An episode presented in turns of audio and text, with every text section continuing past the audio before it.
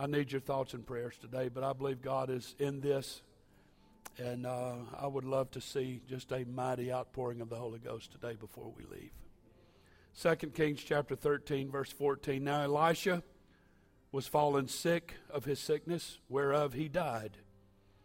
Now Joash, the king of Israel, came down unto him and wept over his face and said, O my father, my father, the chariot of Israel and the horsemen thereof. And Elisha said unto him, Take bow and arrows. And he took unto him bow and arrows. And he said to the king of Israel, Put thine hand upon the bow. And he put his hand upon it. And Elisha put his hands upon the king's hands. And he said, Open the window eastward. And he opened it. And Elisha said, Shoot. And he shot. And he said, The arrow of the Lord's deliverance, and the arrow of deliverance from Syria. For thou shalt smite the Syrians in Aphek till thou hast consumed them. Then he said, Take the arrows. Not one, take arrows. Plural. And he took them and he said unto the king of Israel, Smite upon the ground. And he smote thrice and stayed, or he smote three times and quit.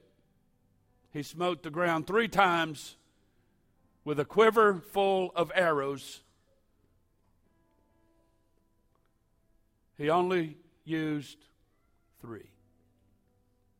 He had a quiver full, but he only used three.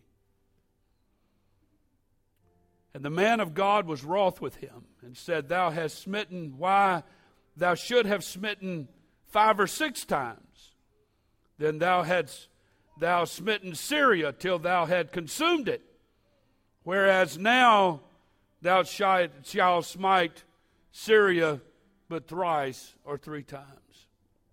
And Elisha died, and they buried him, and the bands of the Moabites invaded the land at the coming end of the year. I want to speak to you for a little while today, and this is a whole new paradigm for me to preach, but I want to speak to you for a little while today about the malady of boredom. The malady of boredom. Everybody say, Thank the Lord for the word. Thank you for your patience and standing, and you may be seated. At some point in life, it will slip in, it'll sap your energy, and it will do its best to distract you from vision and purpose. It happens to the best of people, it happens to the worst of people. It's an attitude that says, eh, live and let live. Whatever's going to happen is going to happen. There's an element of church people who have literally gotten bored with either God,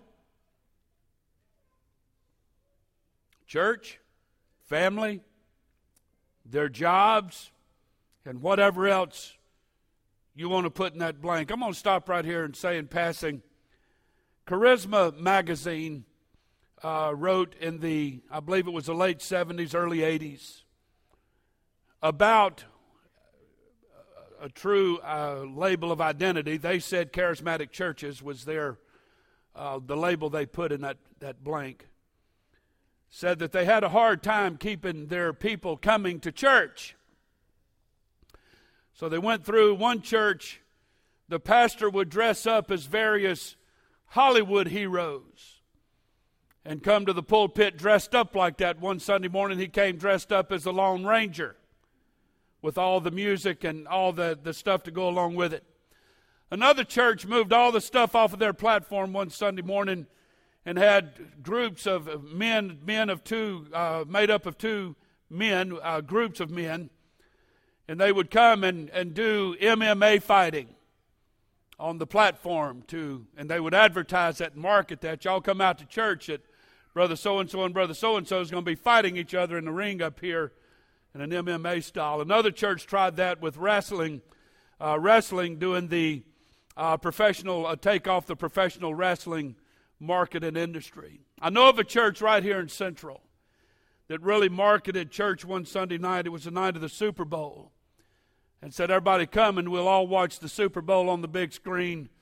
And uh, at halftime, we'll have some music and worship and take up an offering. And then when the third quarter starts, we'll shut all that down and put the ball game back on the screen. People are doing these kinds of things because church people have become bored with church. They've become bored with God. They've come, become bored with their experience with God. I decided when I read that article, I was an evangelist back then, or, or moving into evangelistic ministry.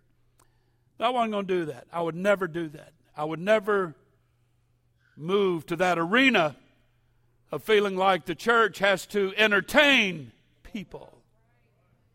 I don't believe people should have to feel a need to be entertained when they come to church. We're not going to play movies and do football games and, and wrestling matches and, and whatnot. We're not going to get into that here. If the preaching of the Word of God and true worship and all of that, if that's not enough to keep you committed, then you have some soul searching to do. Amen. Church goes beyond an iPad and a smartphone.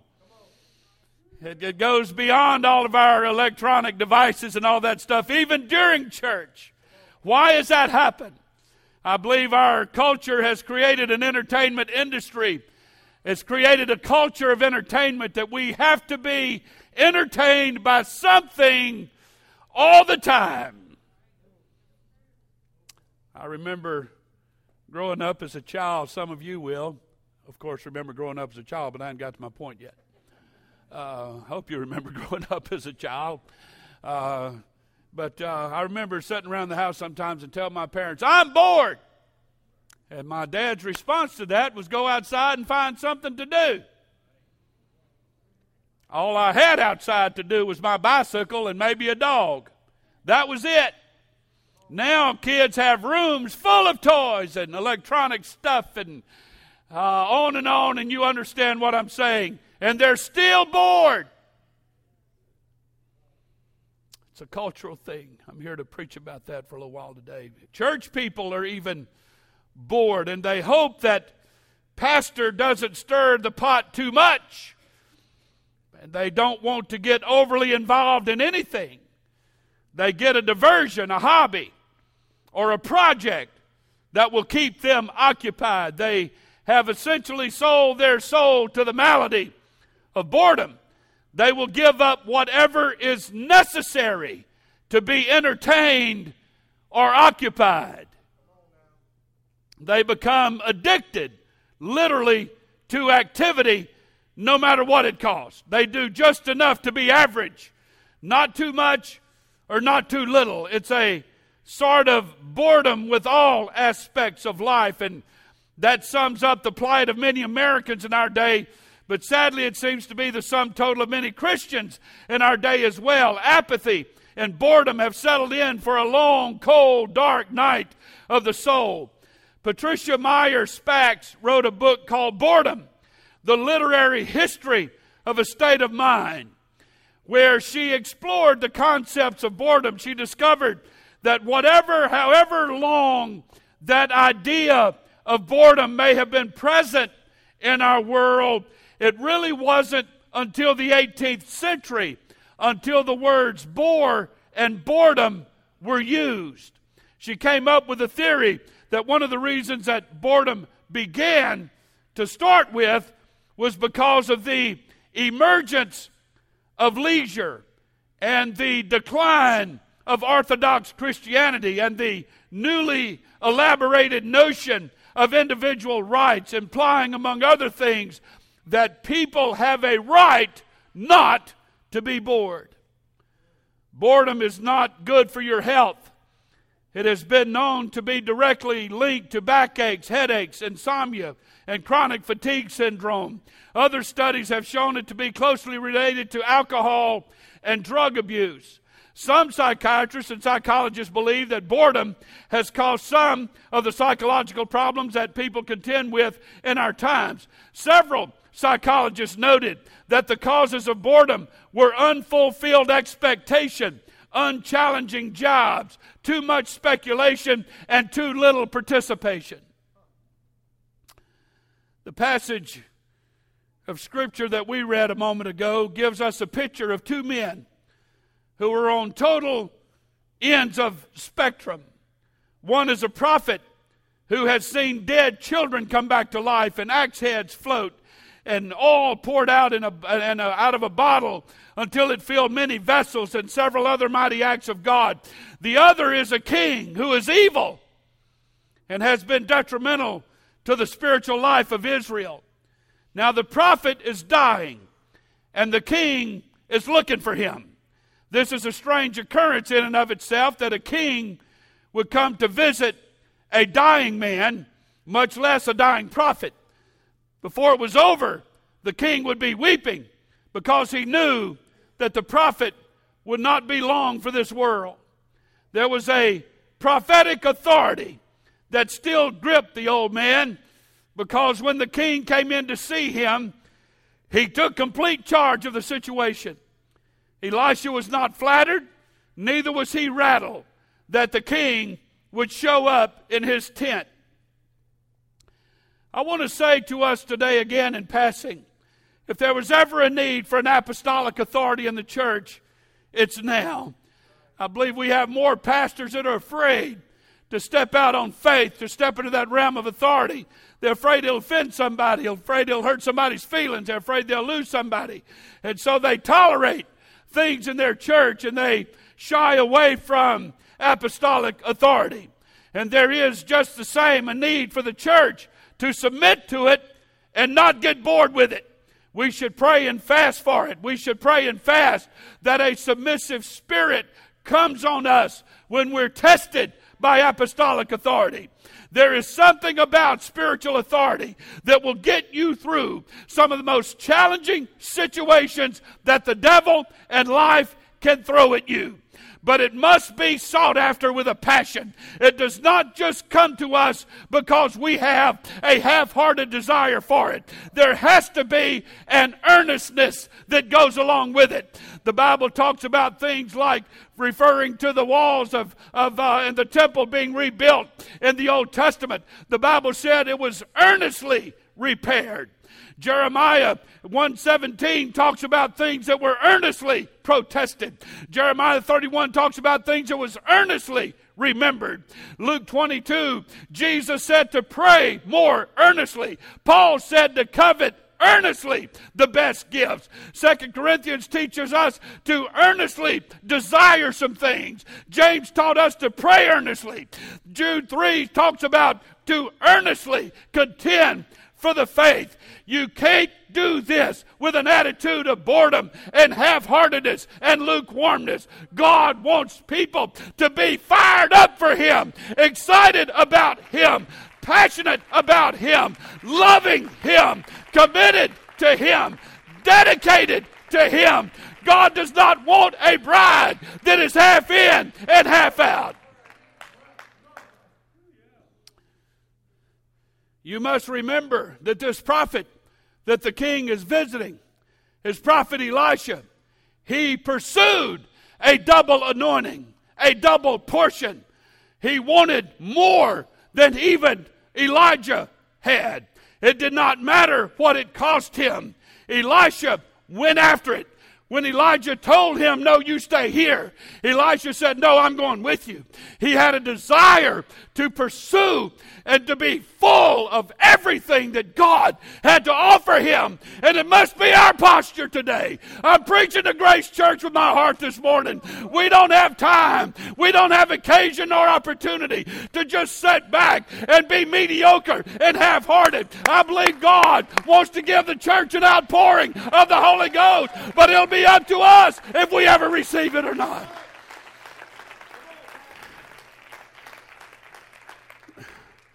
I am going to prove to you in a moment that prophecy has the potential to go wasted. I'm going to prove that to you in a moment.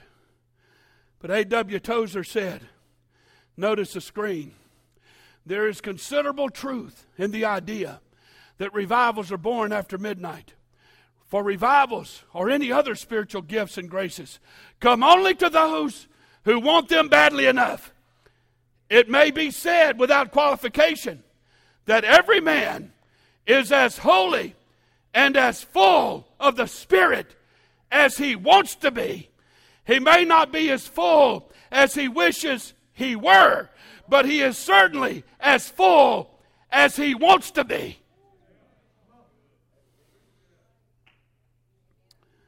That spiritual authority that was attached to Elisha caused him to give orders to this king.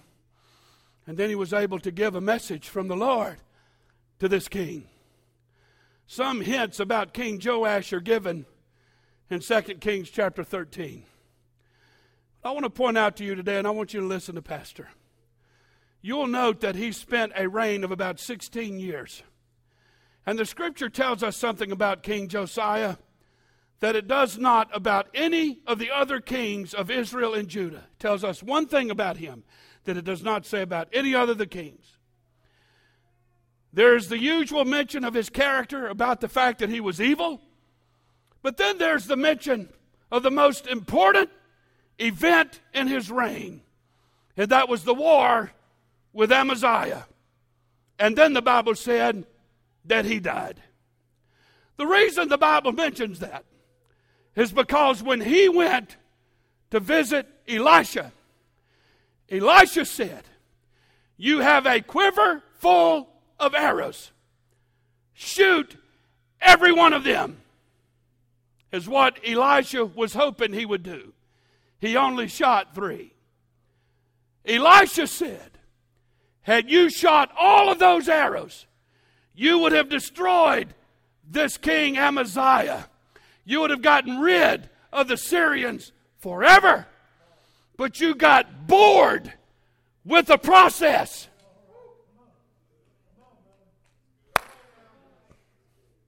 He didn't finish. And Elijah's prophecy over him was wasted. Because King Joash never completed the commitment that the prophecy commanded. Want everybody hear that? Can I preach a little bit this morning? Getting off my notes again. Bear with me, Brother Greg. We come to God at sporadic moments in our life where we're committed to the teeth. And we want God to do this, and we want God to do that. And people walk in my office, or they'll catch me out in the lobby, or they'll catch me, or they'll text me. Pastor, I just left the church. And man, I've been praying and fasting, praying and fasting, praying and fasting. And they go on to say, I believe God spoke to me and said, I'm going to do da da da da da da. But what people don't realize is when God gives you a quiver full of arrows, you need to be willing to hang around long enough to shoot all of them. You don't shoot two or three in the prayer meeting and then expect it to be a done deal. There's more process if you want to have the prophecy come to fulfillment in your life. Anybody feeling me here this morning? I've had more than one parent come tell, talk to me about grown kids, teenage kids, that says, hey, I, I, I, just can't get my kids in church and I, I can't get them interested in God and I can't get them interested. Could it be that at some point in their upbringing, you got bored. And all this prophecy stuff wasn't a big deal. You didn't shoot all your arrows.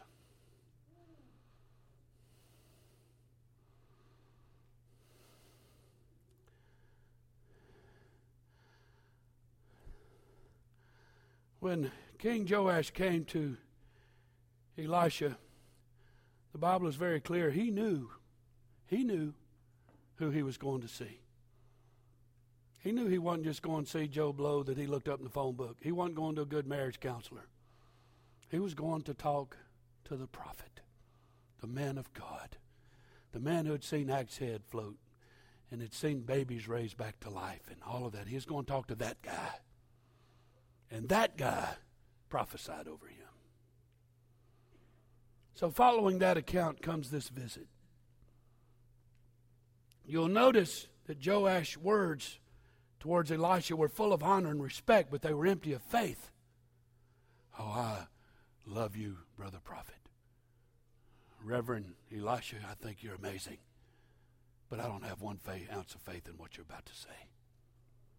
The respect was there, but the faith was missing. Our, our, there are times in our conversation that's very similar. It's functional, it's helpful and respectful, but it doesn't contain faith nor obedience. So there was a reason the words of King Joash were of concern and desire.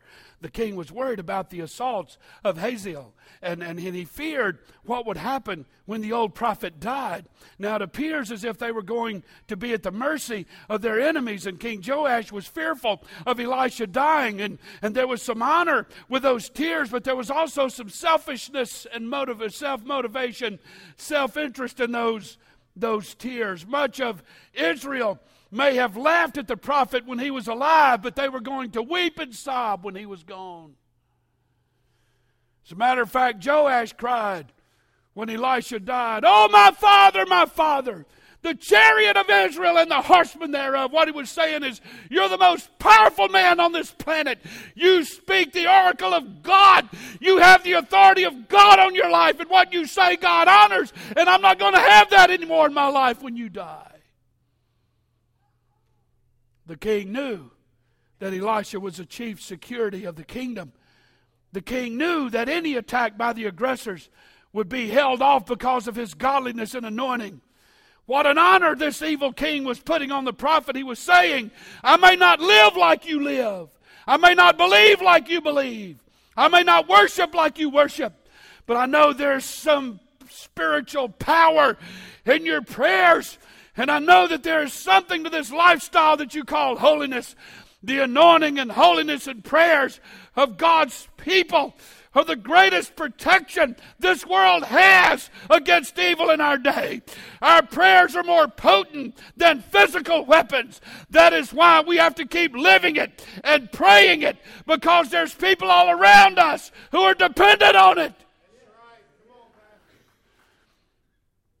Don't tell me that there's not backsliders all around us that are comforted by the fact that they can still drive by Grace Church on Sunday morning. And the parking lot is full of cars and they can drive by on Wednesday night and the cars are back and they can drive by on Tuesday morning and they know there's some ladies over there in here. They're praying and talking to God. They get comfort out of that and they don't want us to change that as a church because there are some old enemies out there that are terrified by the prayers of God's people. And it's the only hope our world has. It's an old fashioned praying worshiping holiness holiness, Bible believing church, and we can't get bored.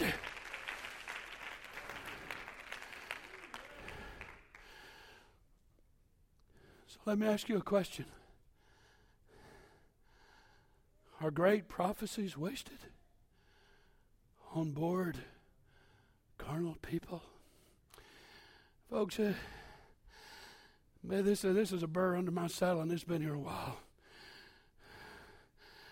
I've, I've, I've had moments, I've had very intimate moments with church families where they come to my office and say, Pastor, I'm burdened because a preacher prophesied over me. I hear that, uh, I hear it often. And uh, in some cases, there was a, a time limit put on it that at 30 days this was going to happen, in 60 days this was going to happen. And, and it didn't happen. And the, the, the preacher said it. He has a reputation for prophesying. My heart was smitten just uh, several months ago. Someone was thinking about making a conversion, had served God once in their life and was thinking about serving God again. And they were visiting a church, and a very well meaning evangelist walked up to this person and said, that you've done blah, blah, blah, blah, blah, blah, blah, blah, blah, and you need to give your heart to God, and they're looking at this man like, I haven't done any of that. I mean, name specific things. Well, then they want to go back to their pastor somewhere and say, Explain that to me. So I do realize that there is an element of zealous preachers that prophesies over people. And I'll just be point blank honest this morning. I don't believe a word of it. But then there's other times when God does speak. There are times when what God says is real. But we don't want to hang around long enough to finish shooting the arrows. We get bored with the process. We get bored with waiting. I'm tired and our faith goes weak. Our faith goes stale and doubt creeps in all around us. So, are great prophecies wasted on people who just simply get bored and tired of waiting on it? Elisha's instructions were for King Joash to take some action. Don't look for the path of least resistance, but assemble your army, equip them with the weapons of war, and go after the enemy. That was the instruction, bottom line. And if you'll do what I say, King Joash, God will give you the, the victory, but you still have to equip your people. You still have to do your part. You're not going to go home and sit down on your fanny. Get your sword, get your spear, get your chariot, get your guys with slingshots, get your archers, get your men that can throw a spear, get your footmen that can fight with a sword. You get everybody. And you go out on the battlefield. I don't care how bad it looks. If you'll do what I'm telling you to do, God will give you the victory over this country, and you will never have to fight them again. But Joash got bored with the process. Somebody hear me today. King Joash was to be an instrument of Israel's deliverance, but it was only if he could would trust in the Lord and put to action the prophecy of Elisha. So once King Joash picked up his bow and arrows, Elisha told him to open the window and shoot the arrow towards the east, and he did. And he said, Okay, you'll conquer this, the Syrians. But then he said something else after that. And if I can just illustrate, Brother Steve, come up here for a second you to do a posture like you're shooting an arrow. Come up here so everybody can see. This is what Elisha did. Put his hands on him. He said, Now you pull that arrow back real tight and you let it go. And get another one. Get another one. You pull it back tight and you let it go. Get another one. Y'all get what I'm saying here today. Let it go. And then Elisha steps back. So, what are you going to do? Are you going to get bored with it? Are you tired of this already? Or are you going to fire those arrows until your quiver's empty? God, I thank you. I feel the Holy Ghost here right now. There's, there's folks here today, and they're spattered all over the building that God equipped you with a quiver full of arrows. And you shot some. And it was amazing. And you shouted and danced and you rejoiced and you talked in tongues. But something happened. And with God just standing there saying, okay, what are you going to do? If you can't finish here, Joash, you'll never finish out there. If you can't shoot up all of your arrows in the presence of God, under the anointing of the Holy Ghost, with the prophet's hands on your hands, with the Word of God just surging through your body. Admit it, King Joash. You have never fired an arrow that far. It was never shot that accurate as you did those first three. So I'm going to step back and I'm going to see what you do now. And in the presence of the most mighty man in Israel, Joash essentially said, I'm bored with this. I've done enough. I got the point. I've shot enough. I'm just going to go on my way and go on about my business. And the prophecy was wasted.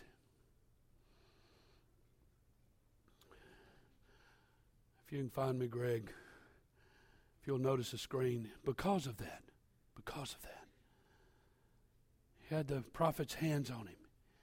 He was in the presence of God, in the presence of the most mighty man of Israel. The last prophecy, the last prophecy of Elisha never reached its potential. It was wasted on somebody who was bored and carnal. And I ain't got time for this. Wednesday nights are just too boring. I ain't coming no more. Sunday school is just too boring. I'll just come at 11. We have a lot of folks doing that. You know why you do it? Because you're lazy and you're bored. But when you get your back against the wall, you're going to want God to swoop in and take care of all your trouble. There's a lot of preaching that goes on over this pulpit that's wasted because you have to do your part. It's not just up to the preacher, it's up to you. So the last prophecy of Elisha never reached its potential. That curse is alive and well in our generation today. Many want the deliverance, they want the blessing and the bounty of God, but are unwilling to give allegiance and submit to the prophetic voice and the hands that are present in their lives. When the authority of the Word of God and the strength and guidance of its hands are lost, the soul of a man is altered, the, will, will, will cave in. Revelation and inspiration are lost. Instruction and righteousness ceases. Man wanders to and fro without direction. Eternal things don't matter anymore and they lose their priority. Spiritual matters are denied and forsaken, and the appetite appetite for prayers lost. I plead with a modern day apostolic church to let the words in the hands of the preacher and the Word of God have an impact in your life. I submit to you today, there's things that the ministry sees coming that you never see. I live in I told you so moments quite often. People come with this happened, this happened, I told you so. Told you it's going to happen. If you choose this path, this is what's going to happen. We have to understand that God's hands on our hands is the only sure way of success. God's voice in our ear and hearts is the only way of true direction. The next instructions of Elisha appeared to be a bit more perplexing. He said, Take the arrows. And he took him. And he said to the king of Israel, Smite upon the ground. And he smote the ground three times and he stayed.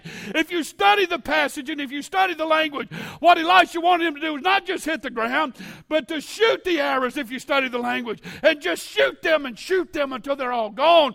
And then you go to your next guard down the line and say, Give me some more arrows. And you go to the next person Yeah, I'm going to shoot arrows. I'm going to stand here all day long. I'll stand here all night because the prophet said, Shoot arrows. And I'm going to shoot and shoot and shoot and shoot. And there's people in our world today that do that same thing. And their lives and their, their families are blessed beyond measure. Why?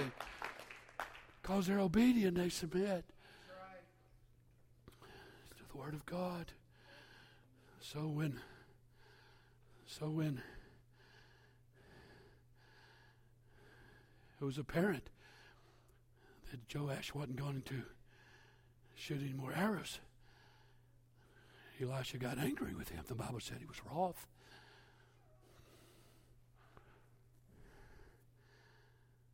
Before you get too upset with Elisha getting mad, look at what Jesus did in his earthly ministry when he went and cleansed the temple.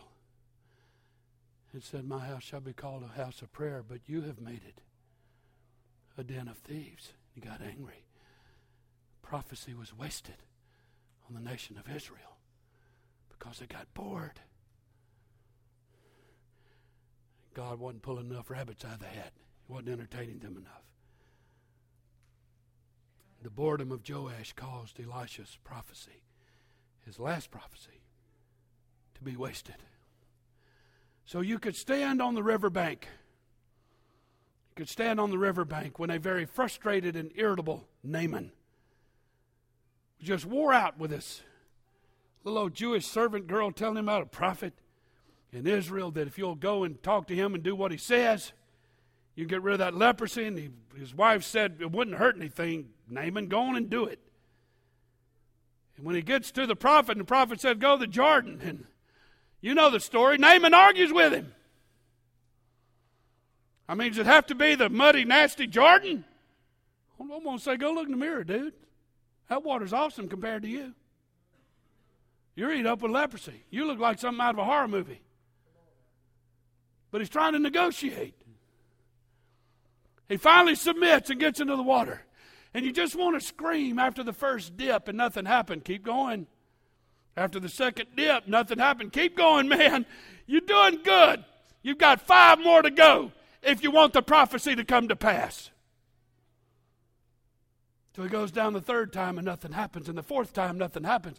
It'd been easy to say, you know what, I'm bored with this. I'm in a nasty river. It tastes disgusting. It looks disgusting. It feels disgusting. I'm making a fool out of myself. I ain't doing this no more. And he'd have walked away with leprosy. It'd be easy to tell the woman, the widow woman, that the prophet told her to go gather as many vessels as you can. Get them from your neighbors. Get them all up and down the street, everybody and take that little cruse of oil you got and just start pouring it. It'd be real easy to get bored with that after a while. I, I think I'd give the lady some credit. Okay, is 10 pots of this enough? Brother Prophet, I've, I've just filled up 50 pots. Is that enough? What's, what, what's the matter here? You're getting bored? That miracle of that oil never going out in your little vessel, never run out. You're getting bored with that miracle? You need another one?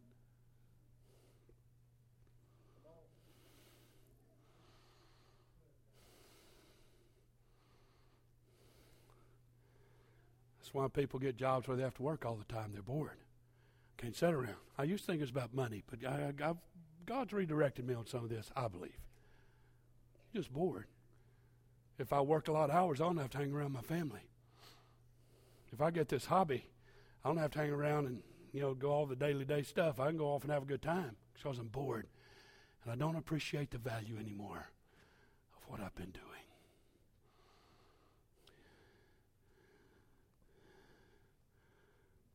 What about the disciples out fishing all night long and they're tired and they're wore out and they've had enough? Jesus shows up at the when the sun's coming up over the horizon.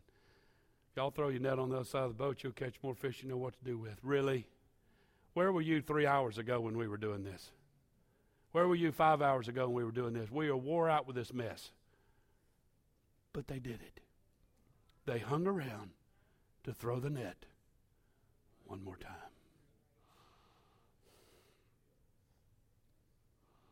David Brainerd said, I cared not where or how I lived or what hardships I went through so that I could again but gain souls for Christ.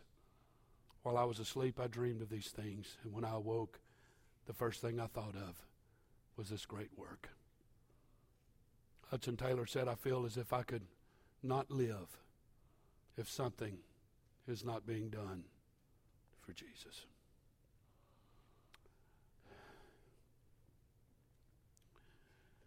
We know the Apostle Paul to be probably the most, one of the most passionate men that ever lived when it came to the kingdom.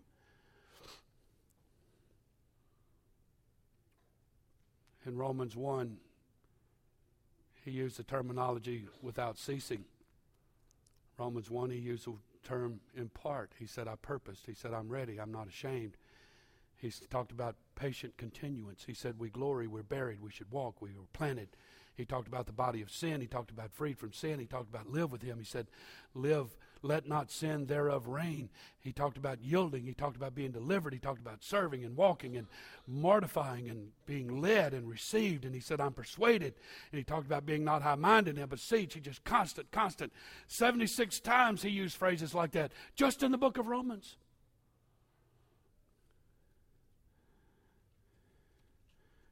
I just know in my heart today that our days of productivity are not over. God has far more He wants to do for us. But we have chosen how much of the Holy Ghost we want in our life. And that's all we're going to get. If you want more, you can have more. If you'll stand with me this morning.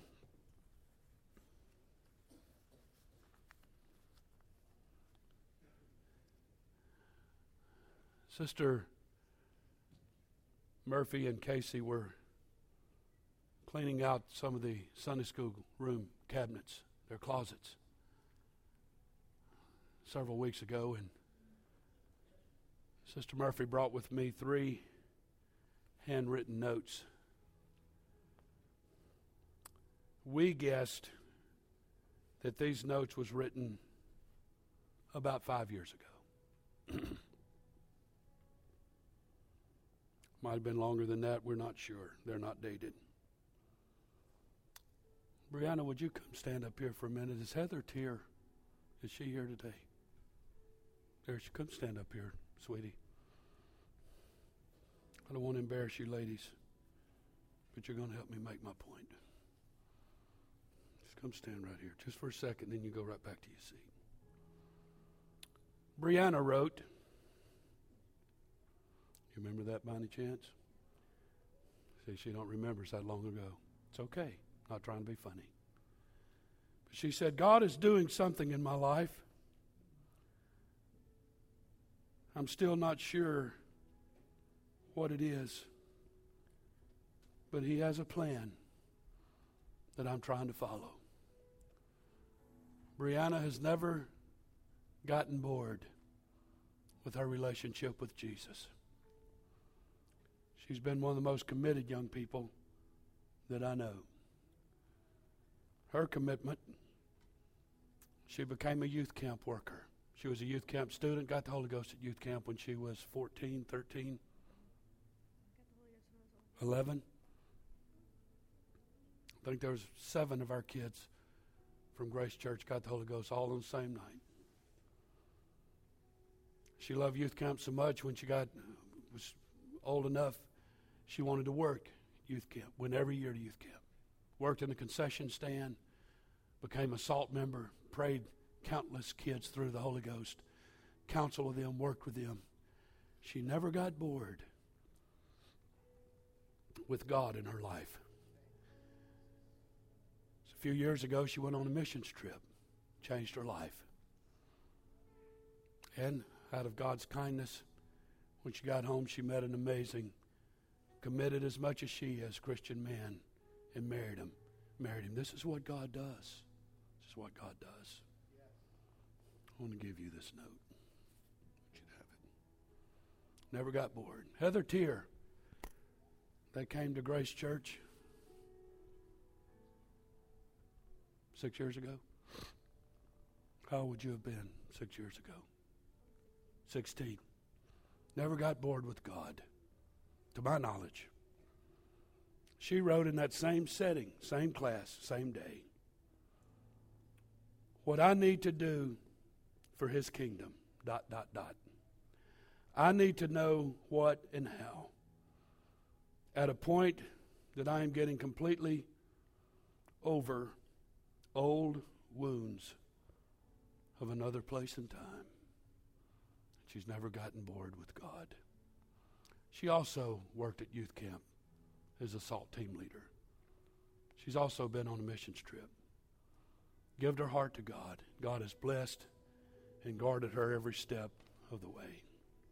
Thank you, ladies. You can return to your seat.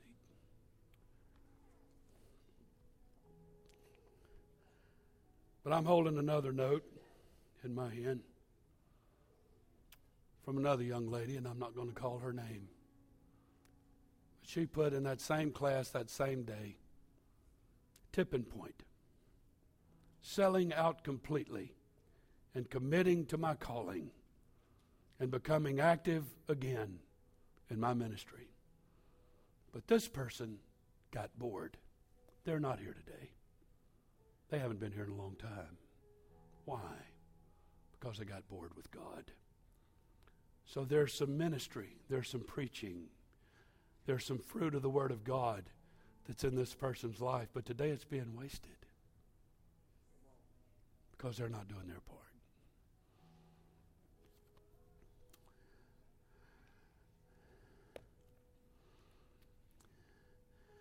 As this service progresses, I've come to realize that I'm in the will of God here today more than I imagined more than I anticipated. Because this room right now is full of people that at one time you had a quiver full of arrows and God told you to start shooting. You shot a few, but things happened, And you walked away. And now you've got hobbies and you've got this and you've got that. And church just ain't a fit for you right now. I'm not going to say everything I want to say. But I want to tell you and I want to remind you those arrows that you didn't shoot however long ago, they're still in your quiver. They're still in your quiver. They're still in your quiver. So anytime you want to step back into the presence of God and say, God, I'm back, I've got another arrow.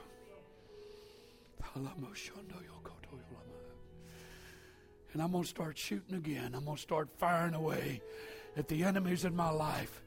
And I'm going to shoot as far as I can, as hard as I can. And I'm going to accept the hands of the prophet on my life again. I'm going to accept the word of God in my life again. I'm going to do everything I can because this malady, this disease, this illness of boredom has virtually destroyed my life and the life of those around me. And I'm tired. I'm tired of living. I'm tired of this path. I'm tired of all this stuff that I'm doing. I'm tired of all of it. I want to be back under that umbrella of power and anointing and God. I still have my arrows.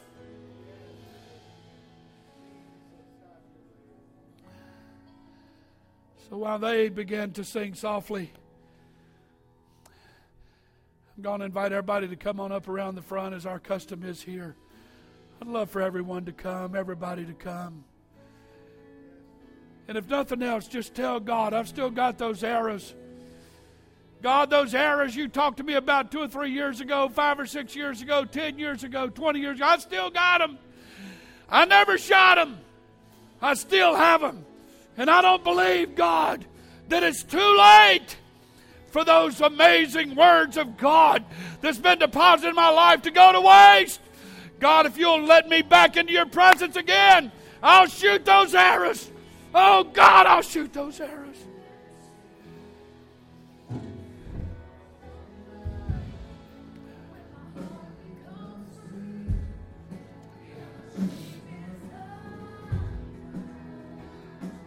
Come on, somebody. Reach over your shoulders. Reach over your shoulder and pull that arrow out. Say, God, I'm going to fire it one more time. I'm going to pray one more time. Come on, Mama. Pull that air out again for those kids. Pull it out. And fire it again. God, I feel the Holy Ghost. Oh, God, I feel the Holy Ghost. Somebody let the Lord have his way right now. You know what to do. You know what to do. Lift up that face. Lift up that face. Lift up those hands and say, God, I'm in your presence again. Oh, God, I'm in your presence again. I'm going to pull back on the string. I'm going to let the arrow fly. Oh. Oh.